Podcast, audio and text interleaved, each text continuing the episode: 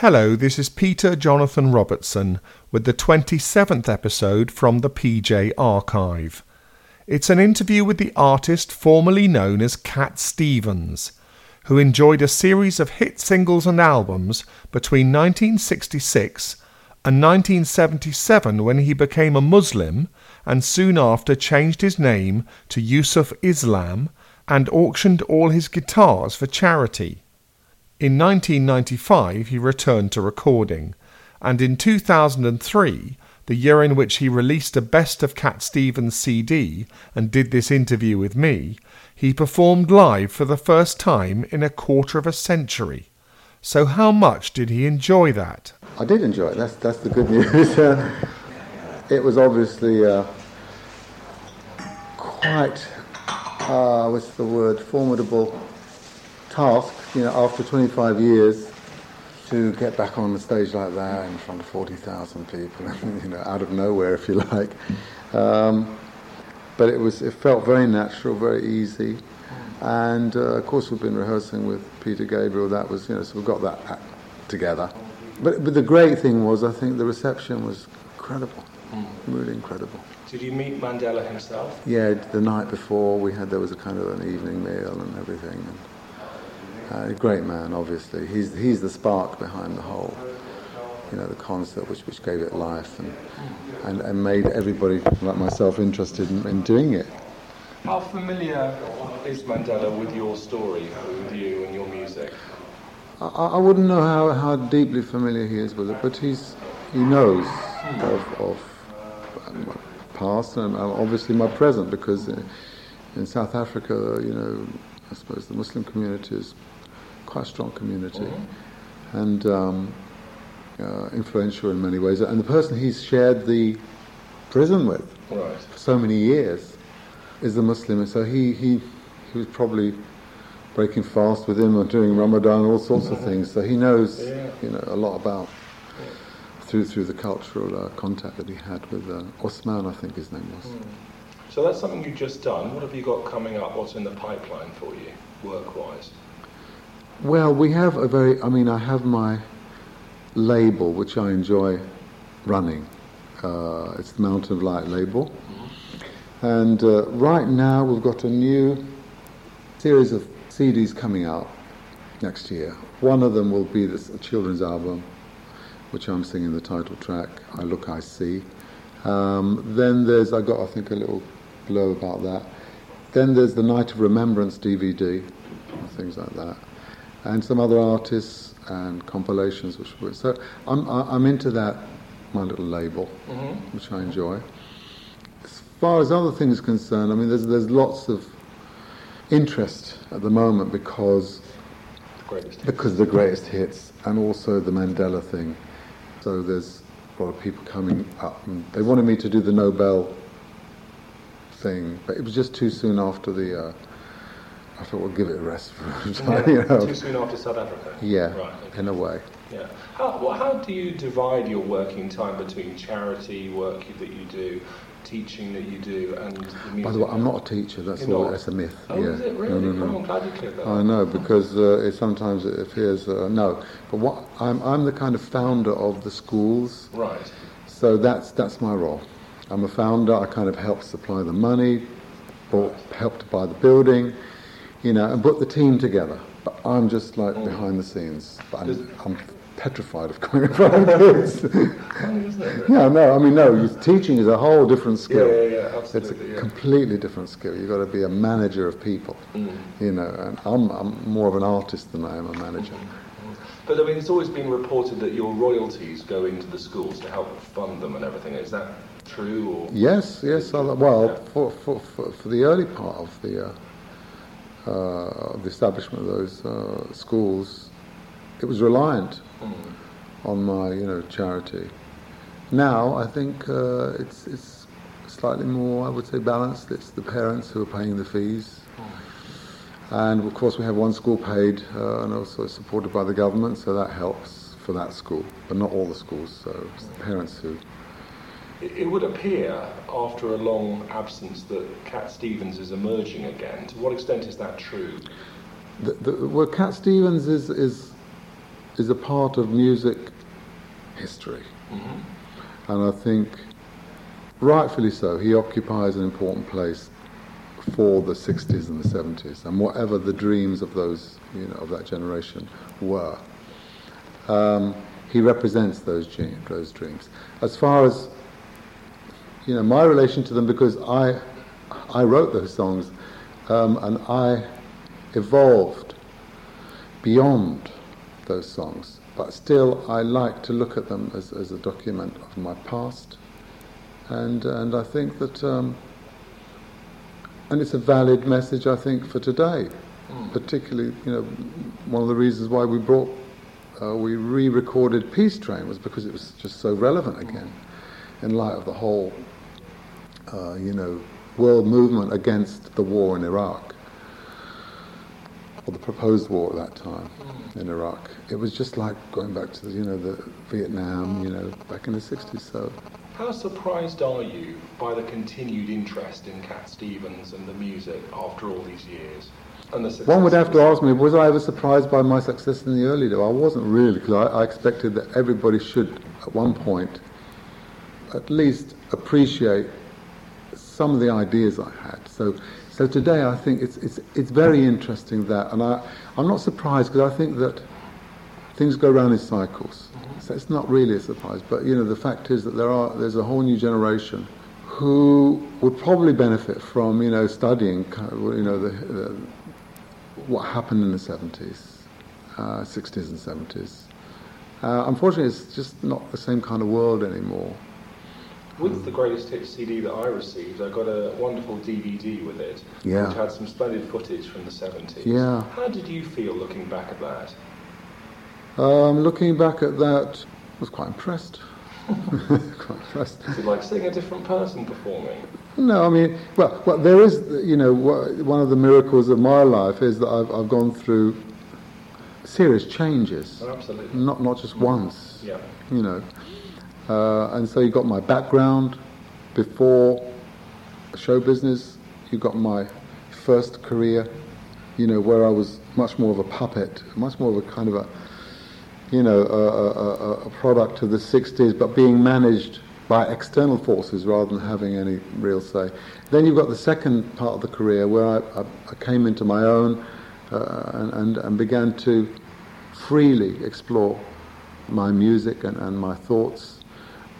And then, of course, you've got what we call the turning point, when in my life I realised I hadn't really lived.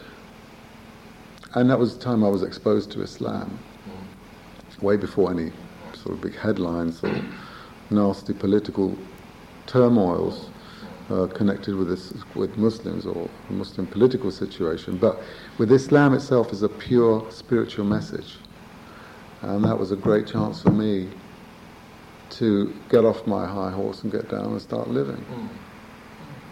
What are the prospects of you performing full concerts as Cat Stevens again? Full Cat Stevens concerts? Well, whoever writes me a $20 million check, we're in business. No, I mean, obviously it's something that a lot of people would like to see, and but I have to consider my, whether or not I can get into that anymore. But I mean, I just did this AIDS concert, and to be honest, I got all these reminiscences of past, and quite honestly I could probably do without the kind of touring sagas. However, there's another side to it, and that was the positive message that we were giving. What was the idea about this? It was different from what I was doing before. It was like I was plugging an album, I was I was on the road, had to we had the entourage, we had the whole Cat Stevens Limited. And but this time, so that was the difference, and because of that, I mean, who knows? I can't say that I've got any definite ideas, but I'm being offered opportunities to do that again. I'm just thinking about whether or not I want to do it. Have you actually been made big money offers to return to do a Cat Stevens concert? No, nothing. Well, nothing specific. No. Right. How does it feel to know that even after all these years and you've been away, that you could still sell out anywhere, anytime? That must be incredibly important and flattering. Well, it is in a way, but you know, again, is that the way I want to go? I mean, I've got other ideas, which I mean, there are other projects which are in a kind of developmental stage, and one of them is a musical. Oh, yes, now you've been talking about musicals since the late 60s. I know. Is this the same one? No, it's like moved on. No. We've had a few. Okay. A few concepts come and go, but no, this one is something I'm looking at, and it would be an interesting way of presenting the songs in a new format, and if you like, in a new context. Mm-hmm. Are we talking about a musical similar to the one that got of Rod Stewart and Queen in the West? I certainly don't think it will be, right. Imaging them. No, but this is more of a... Yeah, it would be the same thing that, if you like, that there are well-known songs out there that people might want to see performed live in a different context. Mm. But I don't think we'd have the same kind of style at all, necessarily. Have you seen those ones? Yeah, I saw Buddy Holly. Right. And I thought, well, everybody loves Buddy Holly. Yes. From my generation, anyway, you know, he was like so important to the whole history of music. Mm. You know, otherwise we've never learnt those three chords. And then then you got Rod. Well, you got Hair. Yeah, yeah. If you look back, it was incredible. Mm. Avant-garde and totally different, nothing ever mirrored it again. So you've got that. Then the ABBA sort of syndrome, which is interesting. Again, you've got people who liked ABBA and now are willing to own up to it. Mm. Are there any Cat Stevens songs that you will never perform again, that you wouldn't want to, for whatever reason? Yeah, there'll probably be a number of them which I wouldn't even bother about now, but because I was wondering about Morning Has Broken in particular, because it's now a sort of Christian hymn, or has been for a long time. Is that a difficult one for you? No, because I think it's the words. I was able to sing it in those days because I was a neutralist, and even though I was a believer in Jesus and a believer in Buddha, you know, the words never specifically identified Jesus. It was more a praise of God and His creation, which is what I can completely, you know. It doesn't mean I've rejected Jesus now as a Muslim. You have to. I mean, there's no way you accept Jesus as one of the, you know, primary messengers sent to mankind, but within the context of all the messengers. So there's no rejection there of that, but I'm just saying that the song itself is very neutral in its spiritual message. Yeah, I agree. In The Independent on Sunday quite recently, you were quoted as saying that you felt it might be blasphemous to pick up a guitar. Can you explain, well, first of all, is that true? Is that true? That's why I'd have to check the tape. No, I think it was the word blasphemy is a specific... they said you thought it might be. No, there's no way you can do that. No, blasphemy is to revile or to make a mockery of God. That's basically what it means. So it was totally inappropriate, or it was a misunderstanding, or so wouldn't say that. No, but because there is a controversy in Islamic jurisprudence regarding the position of music, well, and more specifically about musical instruments. That's why in the beginning, in the early days, I just simply stood away from it, and I just played a very, safe role in just eliminating musical instruments from my life altogether. But that didn't mean that music disappeared. And I suppose that's what recently I've been recording without instruments, but with percussion, because that's the safe line. It's a safer line within the judgments of many of the, you may say scholars or the interpreters of Islamic, culture and law. although, as you've explained, your priorities and attitudes and all sorts have changed a great deal over the years, have you found it hard that some of your fans from yesteryear don't understand that they still want you to be the same person? It's not hard for me. I just have a sympathetic string within me that resonates for them, you know. But it's just I haven't been able to do much about it apart from be honest and you know, and sincere about who I am, what I believe, and how I'd like to, you know, help others in a more practical way these days. You know, rather than singing, those songs are there anyway. That's the great thing about it, is that they're still there for reference. And as you said, you know, are you surprised about it being almost they're being revived again? They're there to be revived, you know, in a way. And we have a good rapport with the old fans. I call them mes amis, my friends, you know, my dear ones, and yeah, they understand. A lot of them do. Do you feel your music is like a conglomeration of all your different cultural experiences? Like, for instance, your father was Greek Cypriot, your mother was Swedish. You grew up partly in England, partly in Sweden. You moved to Brazil for a while. Do you feel that your music reflects that? Yeah, of course, because music, I mean, it's a very indefinable thing as to where music comes from, or how your background and your experiences and your memories of songs, you know, how they affect your writing. It's obvious that it's got to. So, but I used to have a very wide range of musical interest, you know, and you know, it's natural because your sister's got a record collection, so I'm listening to Pauline Bess and Tchaikovsky, you know, and then you've got the theatre next door, which has, you know, King Kong from South Africa, and then you've got down the road, you've got Antonio, the Spanish dancer, you know, and you've got my father's Greek club and the Greek heritage, and then you've got the Swedish lullabies, you know. So I mean, I had a choice of everything, and then you've got Beatles coming along, you know, turning the whole thing around and breathing new life into the world with their music. Do you think your varied international experiences, certainly when you were young, made it hard for you to get a sense of belonging, or, you know, made it hard for you even to settle down in one place because you moved around quite a bit? That's right. Yeah, I mean that it's true that to try and locate my culture within all this diversity was not easy, you know. And so I was never really, I didn't really belong to any particular monoculture.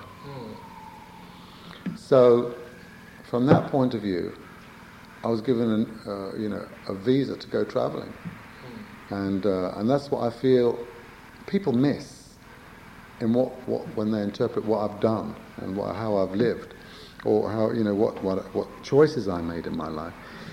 Is that I broke through barriers that not many people have.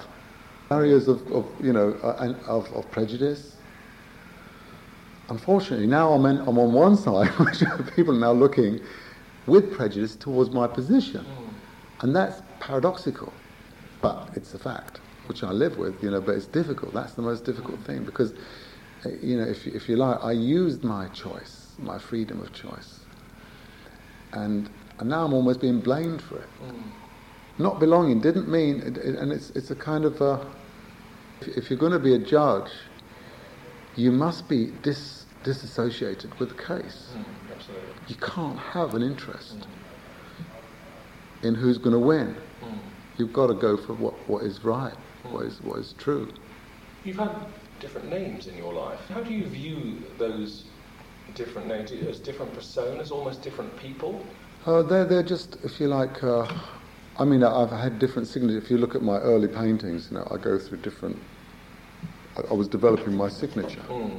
So at one time it was, you know, this, it was Steve, at another time it was SD Giorgio, then it was Steve Adams, and, you know, and then it came Cat Stevens, and now it's Yusuf Islam.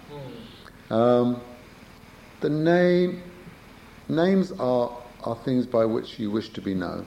That's basically it. I mean, I know my father gave me my name, and I will always be his son, son of my father. But there is a point where, when you choose a name, you're showing that you're choosing your identity. That's quite a powerful thing if you're able to try and define your identity yourself. It's quite, so some people never question that. They say, well, this is who I am, this is who my father was, and that's going to be the way it is. But, again, because of the fact that I'd never really belonged here or there, then I was able to choose, Does anyone still call you Steve or Stephen or Cat? Or? Oh, the other day, yes, this old promoter friend I met again, was still calling me Steve. So I was too embarrassed to sort of correct him, but, later on he'll get used to Yusuf. And this is the other interesting point, is that even as Steven or Steve, I always like the name Joseph. So, what does it mean? Funny, isn't it? I'm now destiny. Yeah, but yeah, no, I chose it because of that. No, yeah. But the reason is, the point is that, okay, as I always liked the name, so I went towards the thing that I was attracted to. Oh, because I read that you felt that the story of Joseph was particularly poignant to you. It was because I read the Quranic, the chapter in the Quran called Joseph. There's a chapter in the Quran called Mary, a chapter in the Quran called Abraham, and one called Noah. But the one that there's lots of other names of other chapters, but this was the story that really shook me. Because, and it's interesting that it's a kind of a representation of the centrality of prophets that from the Old Testament in the Quran. That made me realise this is not a new religion. It's a continuation of the same religion, but it's the new, it's the latest. And so that's quite interesting too. And so, in other words, it was that connection with my past, and that made sense. When you were young, did you ever imagine that you were destined for a special life, or did anyone else suggest that? I was kind of treated slightly differently in certain occasions, and because I was the pride and the talented one within the family. I mean, even a long time ago. So maybe that. I used to draw, and then people used to compliment me and on the fact that my drawings were so beautiful and so kind of developed at an early age, and then of course the music separated me from from others who were doing different jobs. So that's it. As a very young boy, you experienced the breakup of your parents' marriage. Was that in any way responsible for you escaping into a sort of cosier world of music and even songwriting? I'd need a psychologist or a psychiatrist to help me with this one. My life is... The great thing about my family is we always, no matter what, the arguments...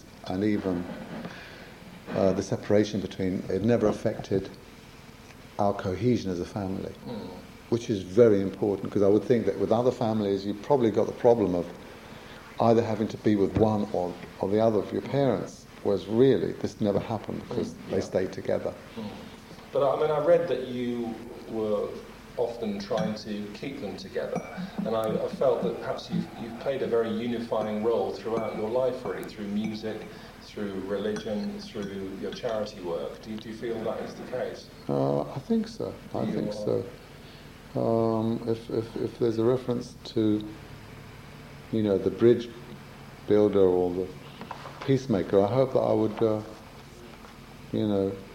fit that role, because that's what I enjoy.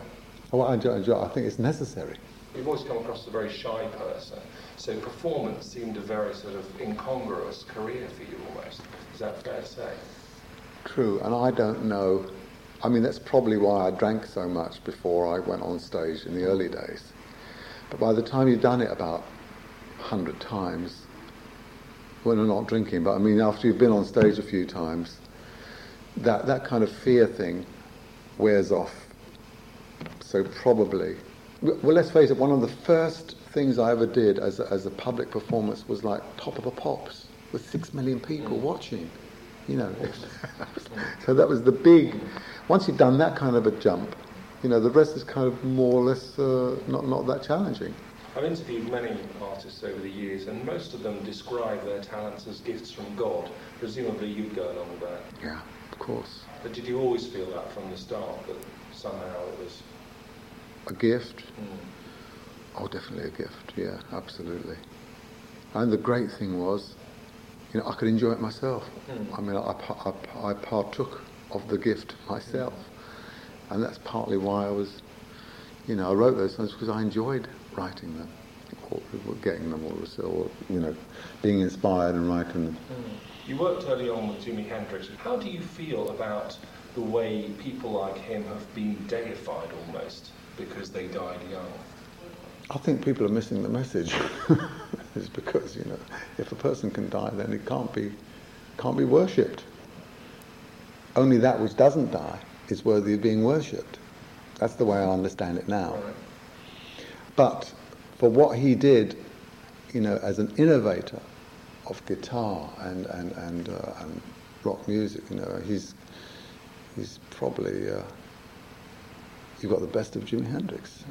Because if he's not with us anymore, his music will live on. Exactly. So is it Will Ferrell? Yeah. In interviews I've read, you've sort of come across as ashamed of the sort of lifestyle you led in the early days. Why is that? Because isn't our past experiences all what makes us what we are today? True. But referring to the past too much can hold you down, and can, in a way, be sometimes painful, because you remember things that maybe other people don't even know about. Mm. And you know, so not everything that was projected of that time was great. And that's the other point, is, you know, there's a serious reason why I didn't want to stay in that kind of world, and the reason was because probably there was a lot of disappointment, a lot of stress, anxiety and pain that goes along with it, paranoia, all sorts of things. Mm. Do you think in a way though your colourful lifestyle made your music more interesting almost? I would think so. Yeah, I would think so. I mean, you know, the combination and growing up in the middle of the West End, you know, like that. It's a great opportunity, isn't it? It's a great chance I got of being in the centre of all this mixed, varied influences, and then given a chance to have a voice and sing and write. You came up with some great names for some of your albums, which are almost like children's stories. Was that the idea? I think so. I think I'd always... Yeah, I mean, children have always been... I've always loved children in some respect. Even when I was young, I kind of had a... You know, like some people say, you stop growing up, you know what I mean? At a certain point, you I don't know where I stopped, but I mean, I do still maintain a naivety which I hope still connects me to the world of children, because children do have that innocence and that understanding of life which has not yet been corrupted, and I think I hold on dearly to that. You did some wonderful animation, particularly on Teaser and the Fire Cat. Do you ever wish that you perhaps explored that avenue a bit more, perhaps even made feature films of animation and so on? Oh, I've been offered to do Numbers as well recently. Like, you know, Numbers is an interesting theory tale.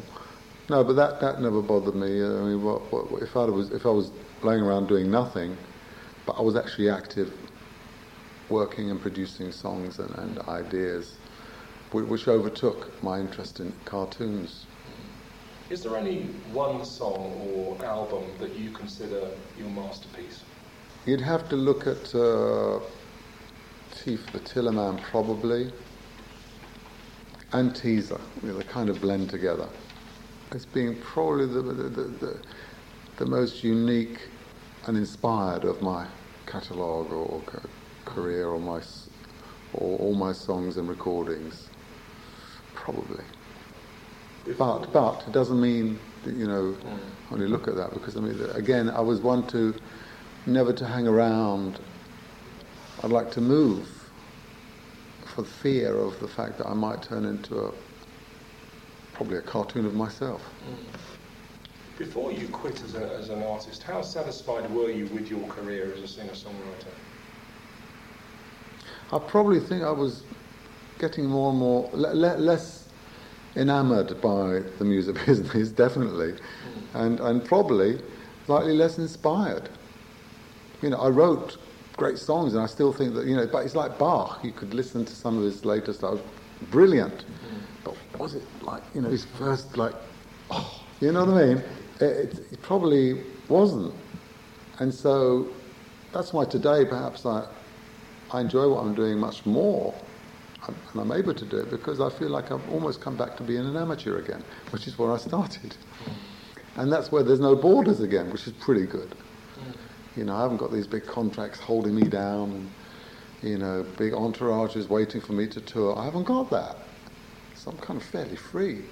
Legend has it that you decided to devote yourself to the Islamic faith after nearly drowning in 1976. How can you be so convinced that it was divine intervention that saved you? And after all, people would argue, well, you were put in that position in the first place. I was there. Right. Can you tell us a bit more about that incident, as it were? Or? It's one of the incidents that,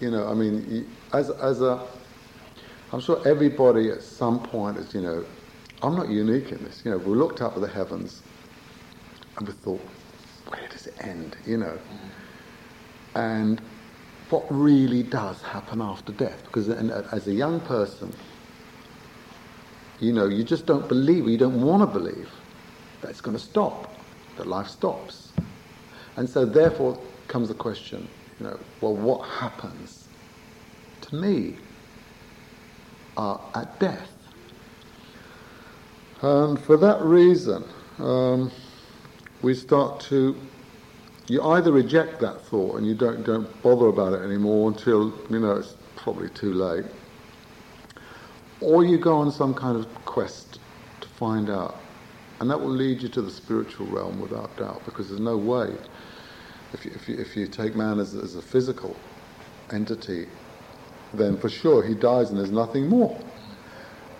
But if you take man as a spirit as well as a body, then you realise that there's a whole other world of possibilities. And that's where I got interested in all the different religions. Yeah, I think most people kind of got the image that you left a sort of life of luxury to have a sort of Spartan existence. To what extent was that the case? I would say my penthouse in Brazil was probably the most Spartan of all penthouses that there ever were. It's only when I got married I started to realise what curtains were. That's the truth. I mean, apart from that, I used to live in hotels, so everything was done for me. But establishing a home and a house—that's really—that's the beauty of women. How they ornament a man's life with home, with love, with beauty. You, in 1981, auctioned off a lot of the sort of memorabilia from your pop career. Was that because it was sort of inappropriate to your faith, in particular, to sort of have material memories such as that, or? Couldn't house them anymore, or did you keep any back? No, I've never kept. I mean, they all went, apart from percussion instruments. Right. Because again, I'd studied as much as I could at that point of the issue of music and all that, and instruments. I said, well, to be safe, let's just call it a, let's sell all this. It's like, but let's keep the percussion. So for years, I had this box of percussion which did nothing, and. Great stuff from Brazil, especially. I mean, I was really into it.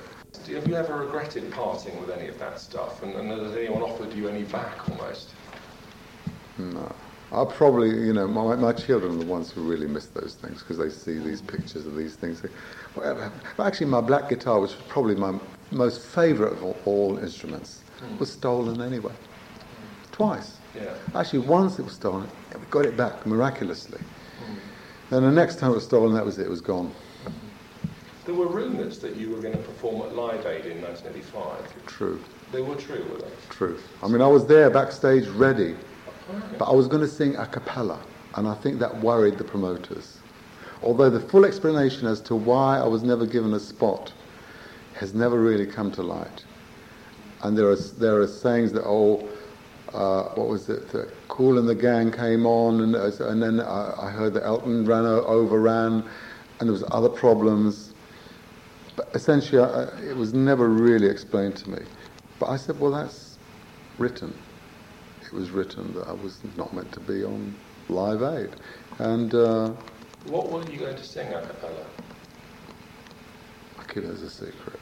Okay. No, but actually, it was a song I wrote called "The End," but nobody ever got to hear it. Do you feel that they were fearful that you might preach or something like that? Or maybe. Mm. But I was incredibly sensitive and aware of what the rules of pop concerts were. So I was but this was probably going to be fairly unique, but not out of order. But there you go. It's possible that some people might view your sort of self-imposed exile from the music world as a sort of waste of your talents. What would you say to those people?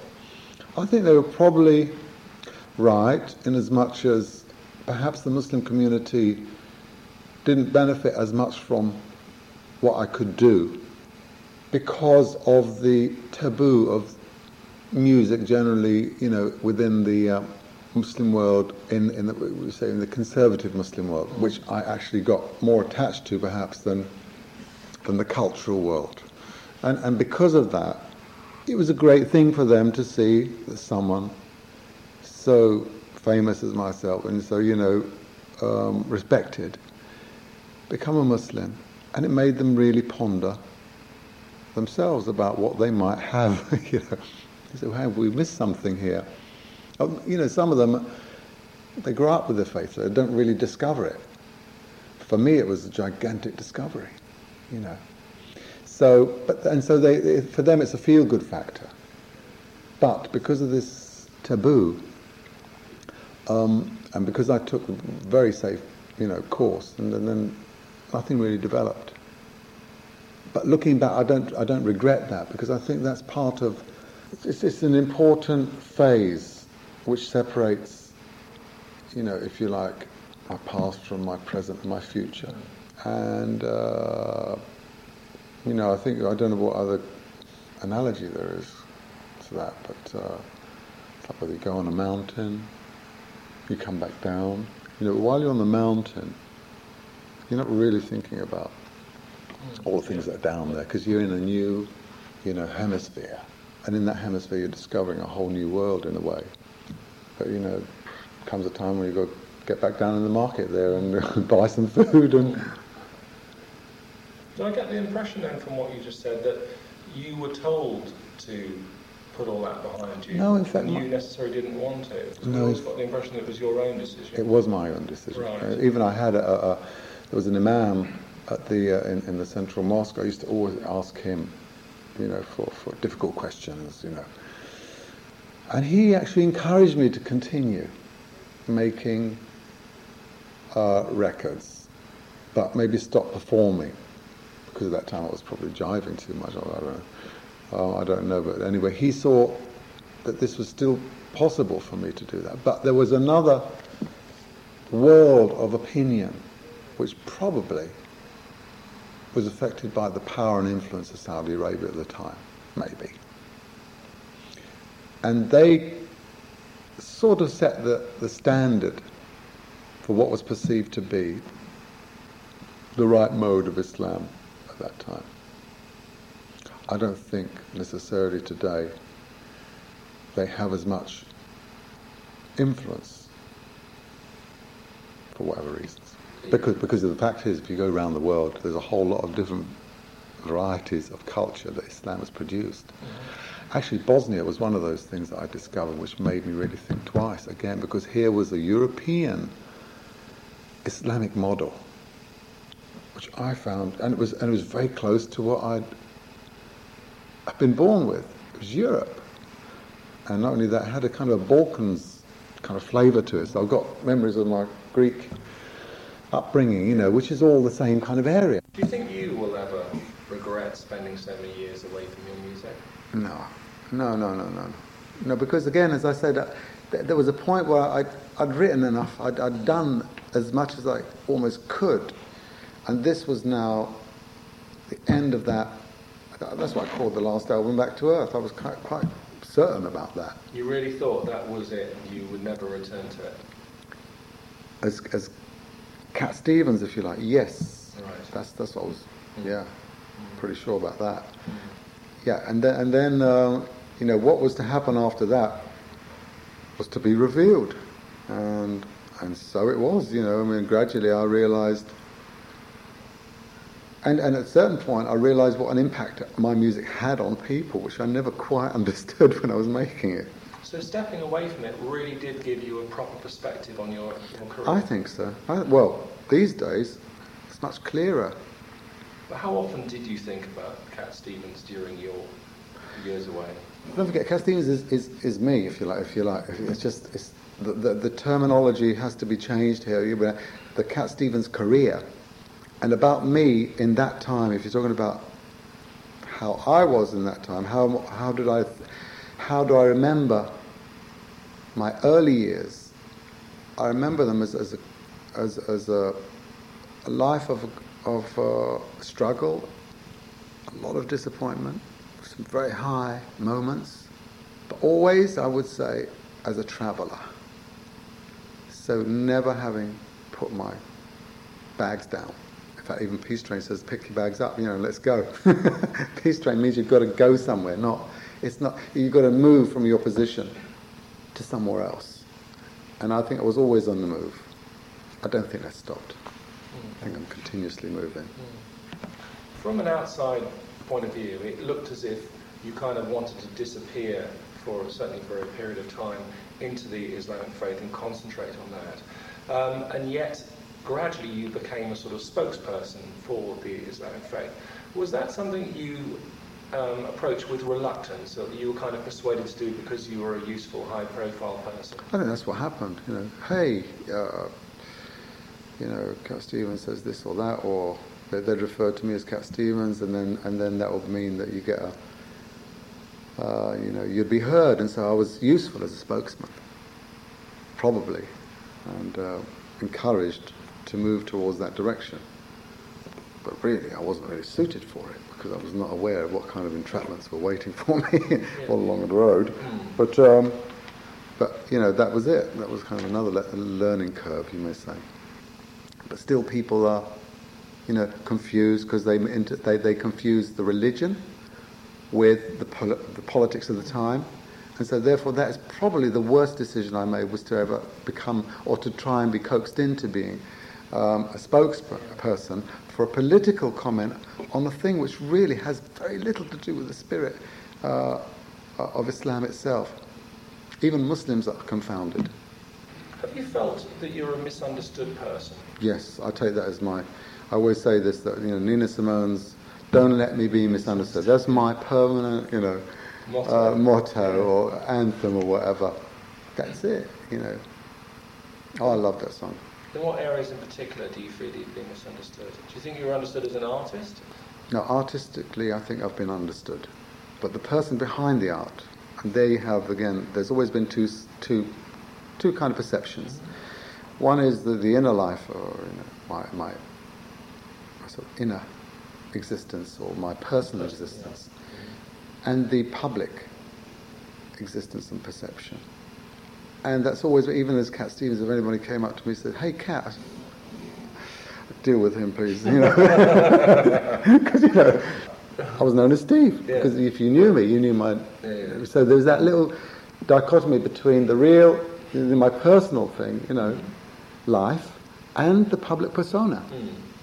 So that was always there. So that's kind of continued, in a way,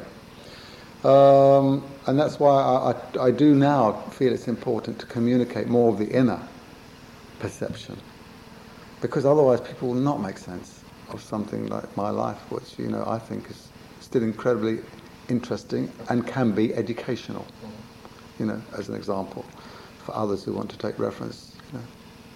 Do you know if people, particularly Cat Stevens fans, converted to Islam because you did, because of you? Yeah, some did. I mean, there was the one of the girls that I was thinking of marrying was a convert. May we know if you're still in touch with Patty Darwinville? No, but we crossed paths at, I can't remember how many years ago, but in Germany. I think they were trying to set it up for her to walk on stage just as I'm being interviewed, but thank God they told me about it before. And we had our own meeting, and I met her husband. It was great to meet, you know. Great to meet. You returned to the recording studios in 1995. One imagines that was a terrible sort of dilemma in your mind. Was that the case, or had you long decided before then that you would pick up a microphone again?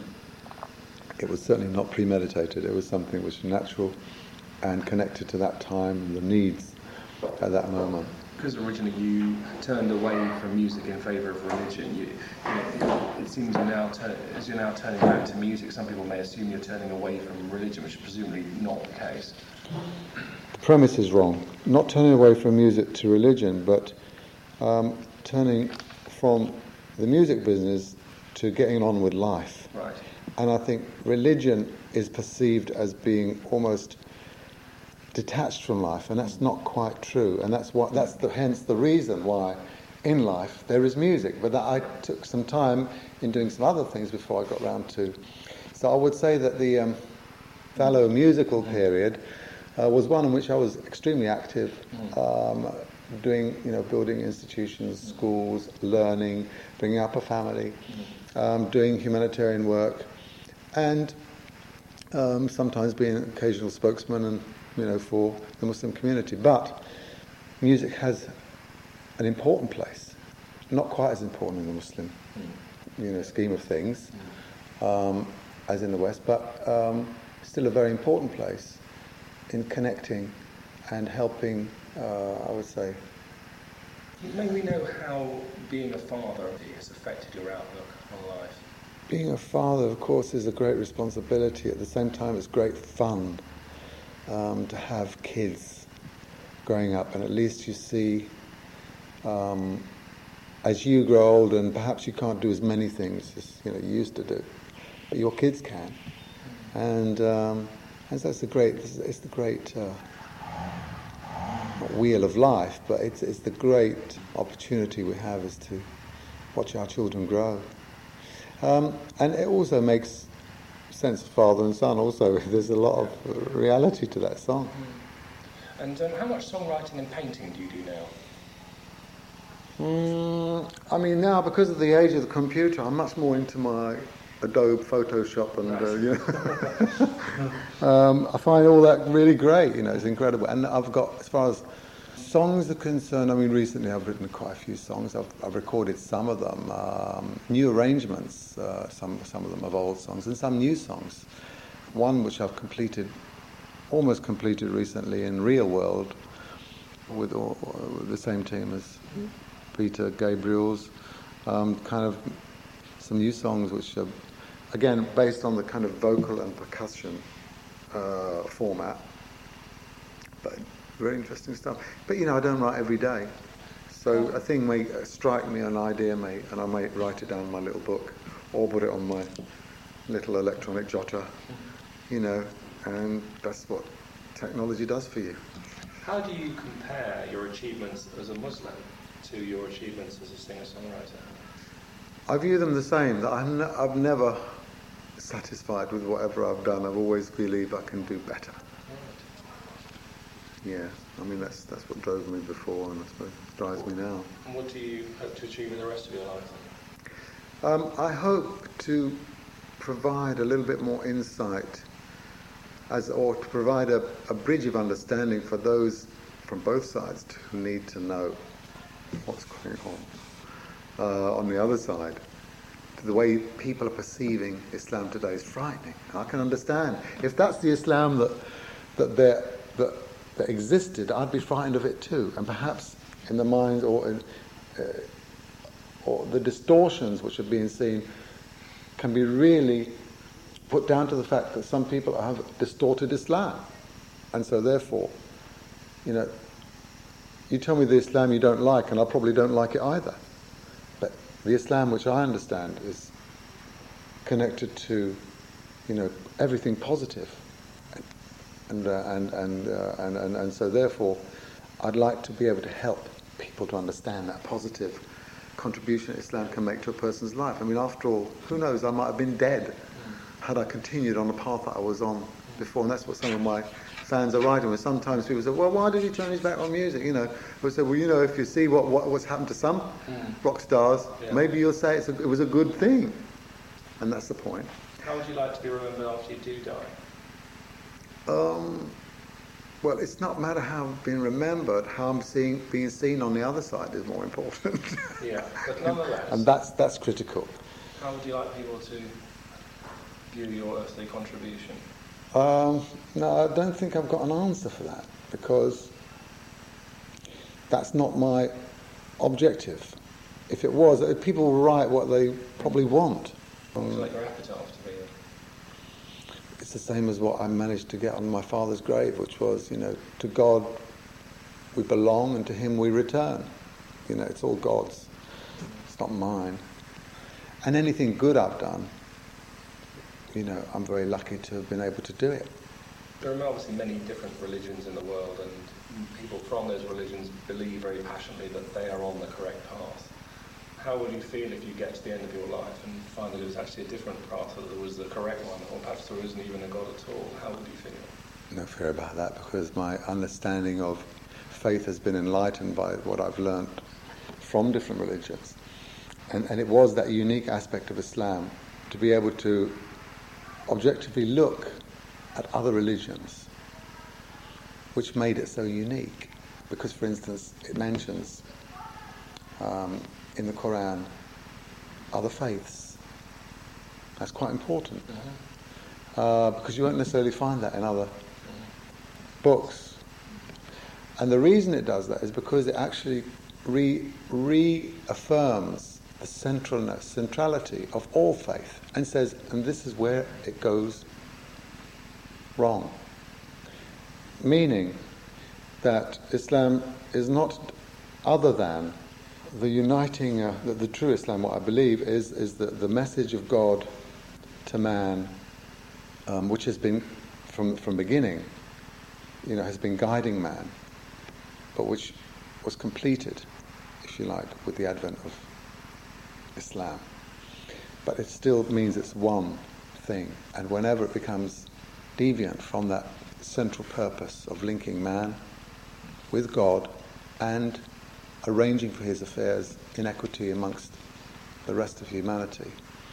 And if it goes away from that, and if people start to say, we're the chosen ones, or whatever, then that's where Islam makes a clarifies. Do you think some people have sort of, because of your high profile, giving you perhaps a status that you feel is undeserved, like you sort of regard you as a prophet of some kind? No way, no. Well, if they do, that's a completely opposite to what Islam teaches, that there is no other prophet apart from the last prophet, and so I couldn't be a Muslim if that, you know, if people believed that. So alhamdulillah, I mean, thank God I'm a Muslim. So I know those kind of things are as fictional as some of the headlines that we read, you know.